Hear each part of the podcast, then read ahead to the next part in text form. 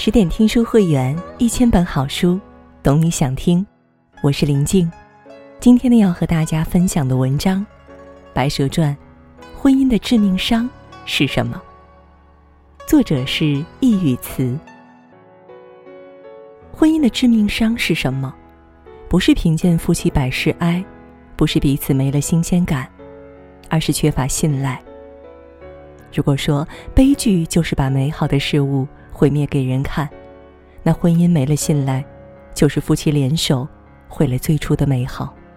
《白蛇传》的故事家喻户晓，白娘子与许仙有最美的西湖邂逅，有贴心的相互扶持，却因水漫金山，一个被震雷峰塔，一个出家金山寺。许多人痛恨法海冷酷。可若两人多一些坦诚与信赖，白素贞也许就不会触犯天条。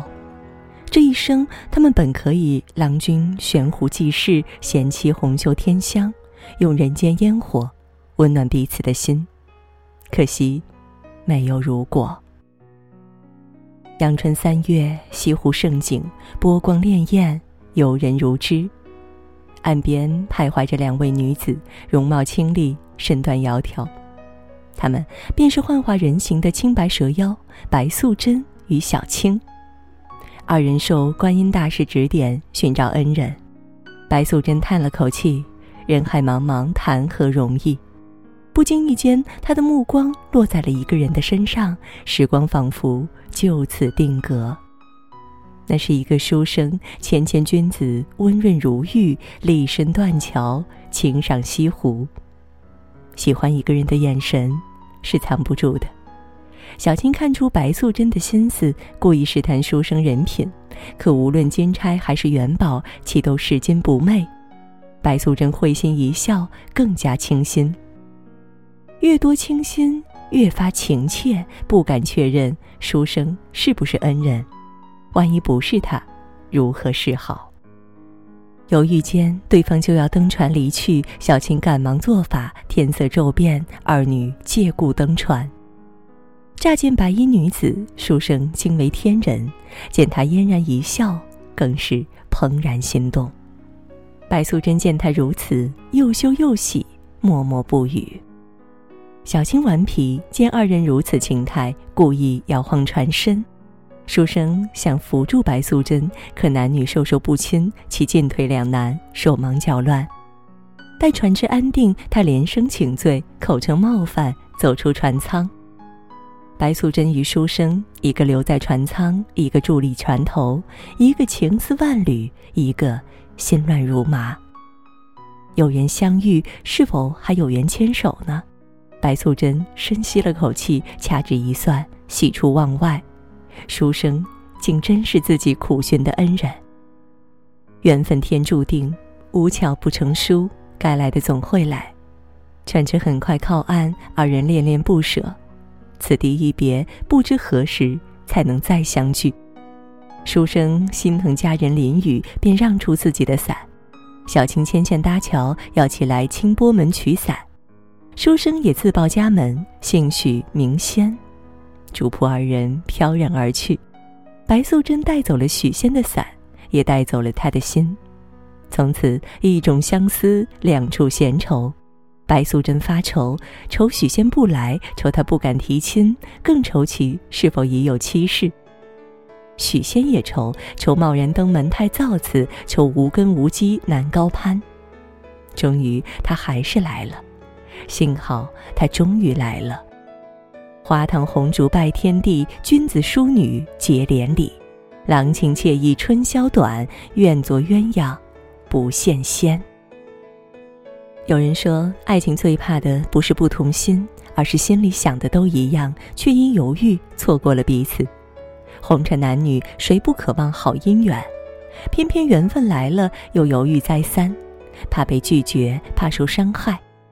可即便缘分再深，哪里又经得起犹豫和错过呢？情不知其所起，一往而深。只要有情，只要用心，人鱼妖亦能夫妻情深，相濡以沫。洞房花烛夜，白素贞问夫君有何志向，许仙笑道：“若为良医，胜作良相。”从此，许仙的志向成了白素贞的心愿。他帮夫君开保安堂，为打开局面，免费给百姓施药，又带众人为井水解毒。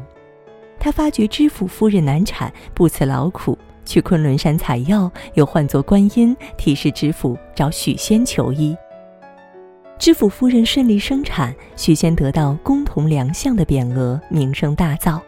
这一切离不开白素贞的辛勤付出，可她却只字不提，云淡风轻。从始至终，她盼望的不过是郎君顺心遂意。你喜我也喜，你忧我更忧。有情人天不负，白素贞的付出点滴都烙印在许仙心头。面对知府大人的质疑，他大方赞美妻子医术高明，远胜自己，毫无大男子主义。从这个角度看，白素贞是幸运的。身为女子，不怕付出，怕的是煞费苦心却不被理解。如此盛赞贤妻，许仙可不是第一次。刚发配苏州时，夫妻失散，有人以为其尚未婚配便要做媒，许仙连连摆手，澄清已有家室，妻子貌美心慈，多亏上天眷顾，才有如此良缘。若是再生二心，必将天地不容。白素贞躲在暗处，闻听此语，潸然泪下。一求无价宝，难得有情郎。多少男子朝三暮四，多少女子痴心错付。得此良人，再无他求。很多时候，女人要的并不多，一句关心，一声安慰，就能让她转悲为喜，破涕为笑。得知白素贞怀有身孕，许仙大喜过望，却又立刻叮嘱妻子：生男生女他都爱，娘子定要保重身体。见白素贞害喜，他贴心酿制了整缸梅子茶。他满心欢喜，为孩子想了一个又一个好名字。但凡一件事没想周到，他就懊悔连连，骂自己糊涂。这些都是平凡小事，可夫妻相处靠的本就不是轰轰烈烈、海誓山盟，而是相互包容、耐心迁就，用平凡点滴将一个“爱”字嵌进两人心底。就像有句话说的：“爱情埋在心灵深处，而非住在双唇之间。”可惜人生在世，即便亲如夫妻，有些话还是口难开，因为不够信赖，害怕失去，白素贞始终不敢说出真相，自己其实是妖。端午佳节，许仙兴致勃勃要与娇妻对饮，不忍扫了夫君的好兴致，白素贞连饮三杯，却不知酒里多添了雄黄，以致现原形。许仙受惊过度，一命呜呼。白素贞痛不欲生，为救夫君，她独闯九重天，险些被瑶池圣母处死。幸得观音大士搭救，才在南极仙翁处取得仙草。但许仙的魂魄已被黑白无常拘走，白素贞只得入地府寻夫。不曾想，许仙惊闻妻子是妖，不知缘由的他宁可待在阴间，也不愿还阳。历经曲折，白素贞还是救活了丈夫，并消除其记忆。可从此，她更不信任夫君，愈发不敢说出真相。树欲静而风不止，许仙又被法海和尚骗上了金山寺。白素贞救夫心切，水漫金山，生灵涂炭，触犯天条。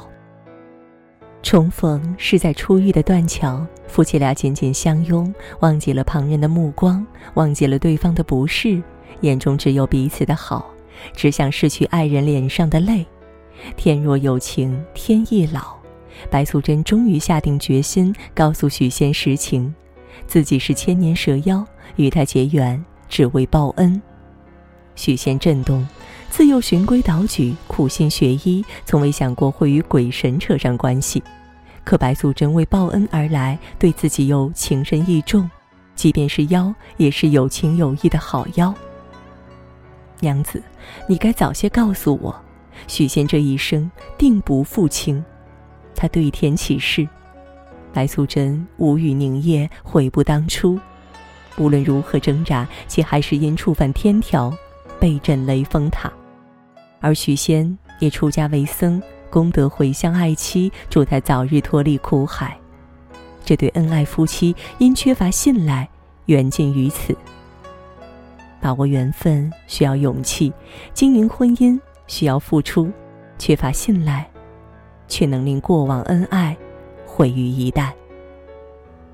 十年修得同船渡，百年修得共枕眠。缘分来之不易，可惜许多说好要一生一世的人，还是走散在人海。就像白素贞与许仙，他们有缘也惜缘，有情亦长情，却终因缺乏信赖失去了彼此。但即使是夫妻，信赖也不会从天而降。